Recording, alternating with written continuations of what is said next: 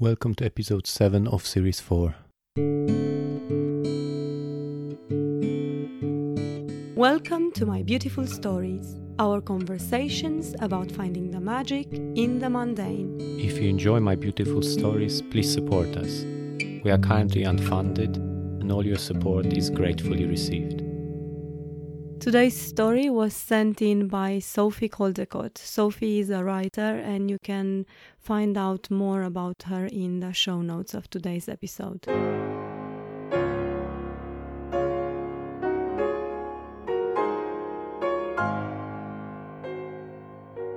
As a cradle Catholic, I grew up surrounded by imagery of the saints and relics. Anything could be a relic, from the mundane to the macabre, bones, teeth, locks of hair, pieces of fabric that touched a saint's body, a sock. The simplest of objects worn smooth by fingers long dead and gone, framed in gold and tenderly venerated by generations across the centuries. A relic is a reminder that we're not just spirit, that our bodies matter too, and that this material world has a kind of sacred meaning of its own. The more gruesome bodily relics always repulsed me on some level as a child.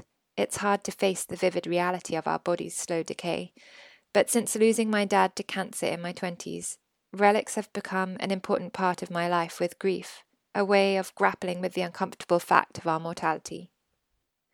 Letters he wrote me, ordinary treasures before he died, take on an extra significance as the only way I can now feel physically close to him, tracing the words his pen wrote on the page with my fingertips, the places where the ink smudged.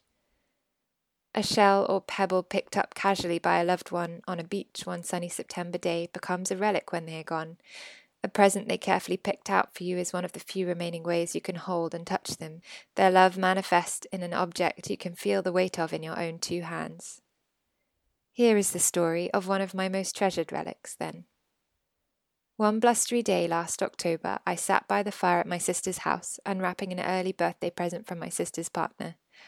He was one of the kindest, gentlest, and most observant people I knew. He had observed, for example, how much I love hot chocolate, how much comfort it gave me during lockdown, my equivalent of a cup of tea, a properly made coffee, or a cigarette enjoyed in five minutes of stolen time on the doorstep. It marked the moment in the day that was just for me to be alone with my thoughts.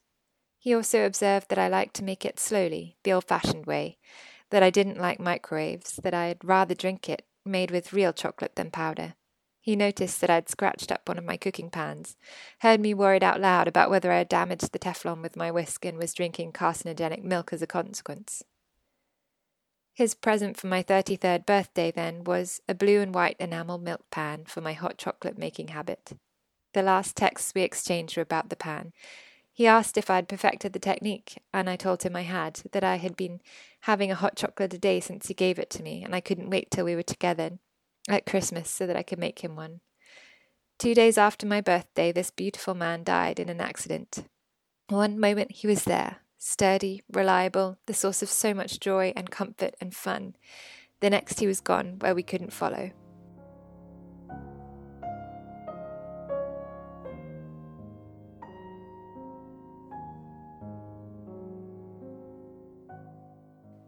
The day of his funeral, my sister picked up a package addressed to him that had been waiting at the post office.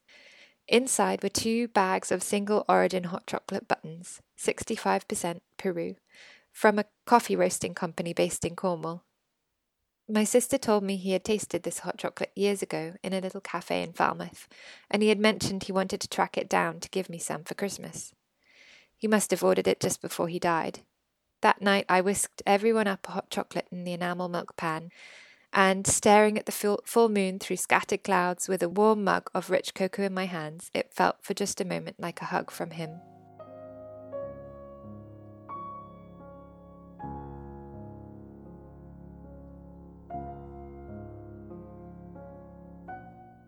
A relic is a touch point between the physical and spiritual, between this earthly life and material world, and the mystery of life beyond our frail and sacred bodies. Each morning now, when I grasp the handle of my milk pan in my hand and slowly whisk a handful of chocolate into the milk, I feel myself engaged in a ritual with a relic that somehow brings me closer to the wonderful man we've lost. We're learning to hold on to these moments, as fleeting as they may be, to have faith in the sense of connection with the ones we've lost that these objects can give us.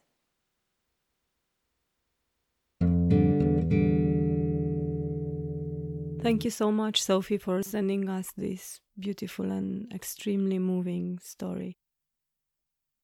Losing someone is extremely difficult, and we can never place ourselves in your shoes, but we hope that you and your family are slowly finding ways to live with this new reality.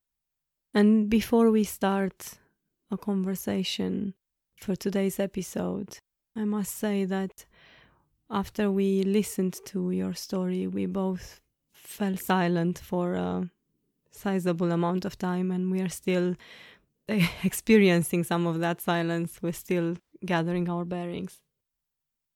Perhaps if I can start, I wanted to pick up on the art of gift making. You described how your sister's partner was perceptive and observant and tried to understand you and make you gifts that were meaningful and appropriate for you. And I think it is an art, and especially in today's world where it's just easy to spend money um, uh, on anything, it's it's hard and even and becomes harder to make those kind of personal gifts. I remember perhaps when I was younger and I was expecting more uh, valuable gifts from my parents. Or I remember when I was young and my brother got me my first MP3 player, and he knew I'd kind of like to listen to music on the go and didn't have any appropriate equipment for it. That was meaningful. But I think as we got older, that kind of meaningful gift became more and more important. That reminds me of an anecdote from when I was in the primary school and uh, we were asked for uh, just before uh, Christmas. That was a tradition in Poland to to get gifts for other people, and for some reason it was decided that that year boys would get girls gifts and girls would get boys gifts, and we thought it would be super funny to get all the girls underwear. I mean, thought that would be hilarious. Uh, our teacher didn't think it was, and her response usually to when we did something naughty like skip school or did something like that was write an essay. What's an appropriate gift to give someone and make your parents sign it and we had to do quite a bit of research. What is an appropriate gift? What's too personal? What's right?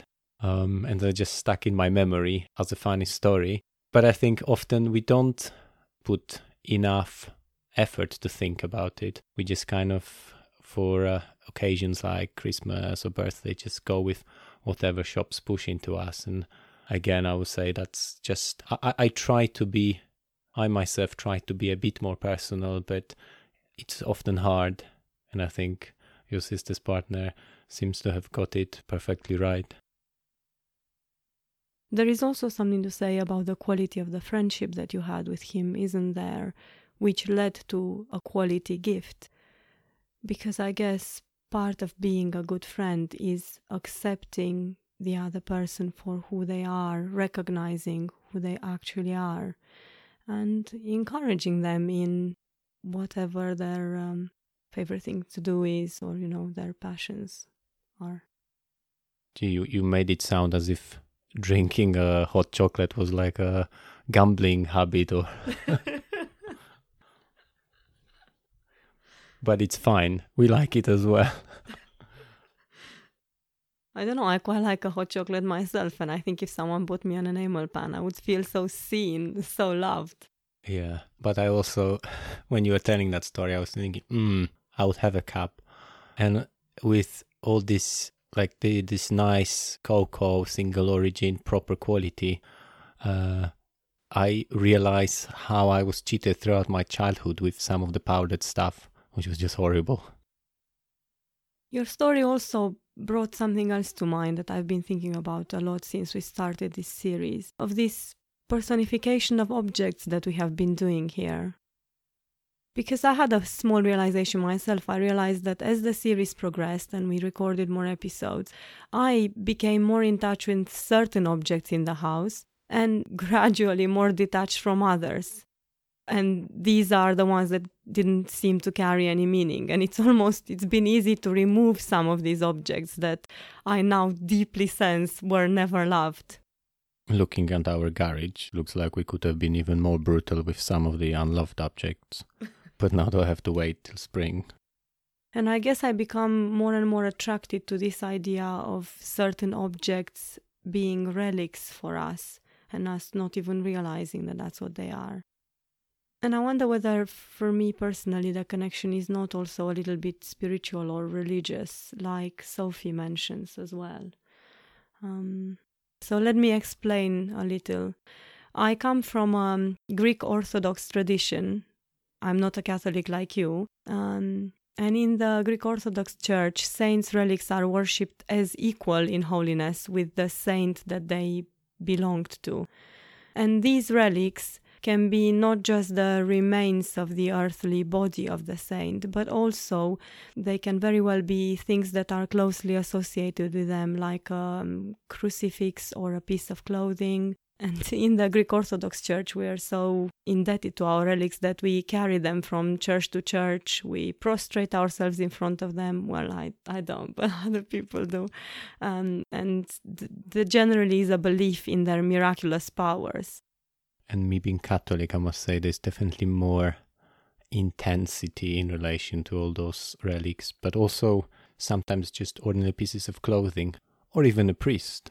We, when we last been to Romania, our girls a bit shocked because the mass also looks very different to um, to the mass in a in a Catholic church where priest is normally hidden. The altar is kind of hidden from the uh, from the rest from the uh, gathering, and at at certain intervals, the priest comes out, blesses everyone, and goes back in and locks the door behind him. And at some point, the priest came out, and a lot of well, not everyone, but some of the people in the church, when as he was walking through the church, kind of pulled out his clothing just to touch him.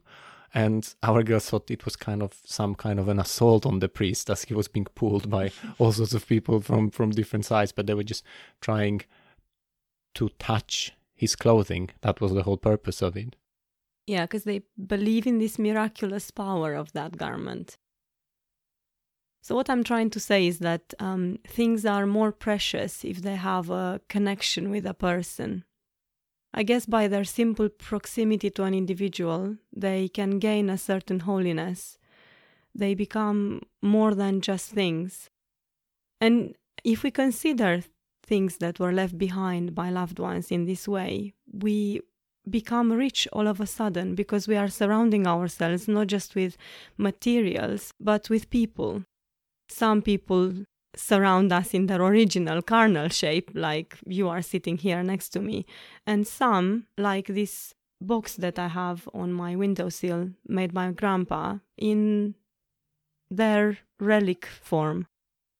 Relic is connected to the verb relinquere in Latin, which means just that, to leave behind.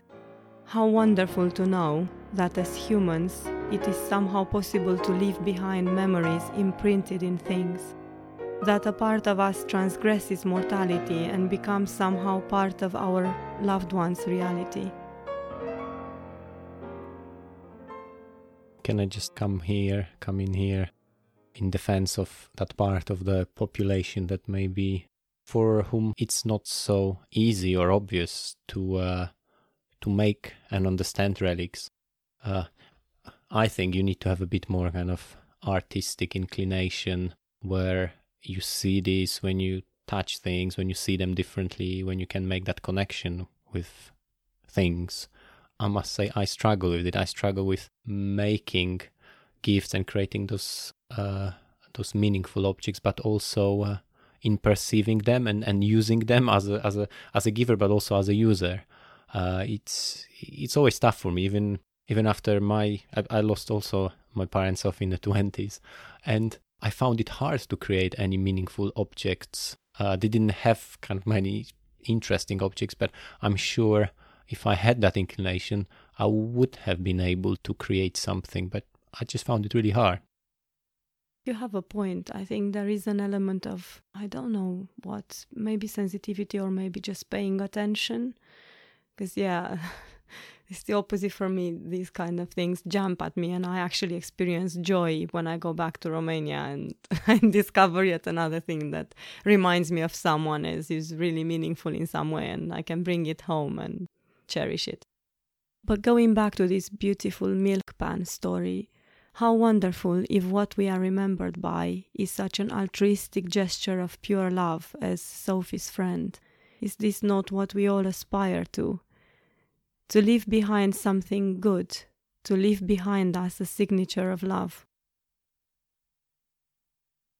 And is that not what carries further and more powerful than anything else? Before we give this week's recommendation, just a qualification that Sophie, we did hesitate so that it doesn't seem insensitive or that we are trying to trivialize your experience, but we just thought that even though the title might sound like a horror movie, uh, it's it's a beautiful meditation on loss and kind of life and how we move on from loss and what it means. And the title we're recommending is a film, A Ghost Story by David Lowery.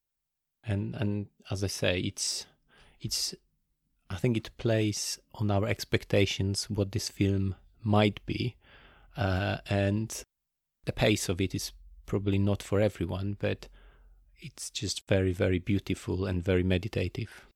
And I guess we are recommending this film because what was very moving about the milk pan story and very recognizable to many of us, I expect, was this yearning to speak to those we have lost, to touch them or be touched by them in some way, to retain some of that magic it's um, something that I I definitely recognize. You just want to share our news and hear their replies. In some way, we want to be haunted, and yeah, this uh, this film deals with that really beautifully. This is it for this week. Thank you again, Sophie, for sharing this very moving story. Thank you, and until next time. Until next time. For more My Beautiful Stories, go to stories.com. You can also find details there on my Beautiful Stories Coffee Club, where you can support us.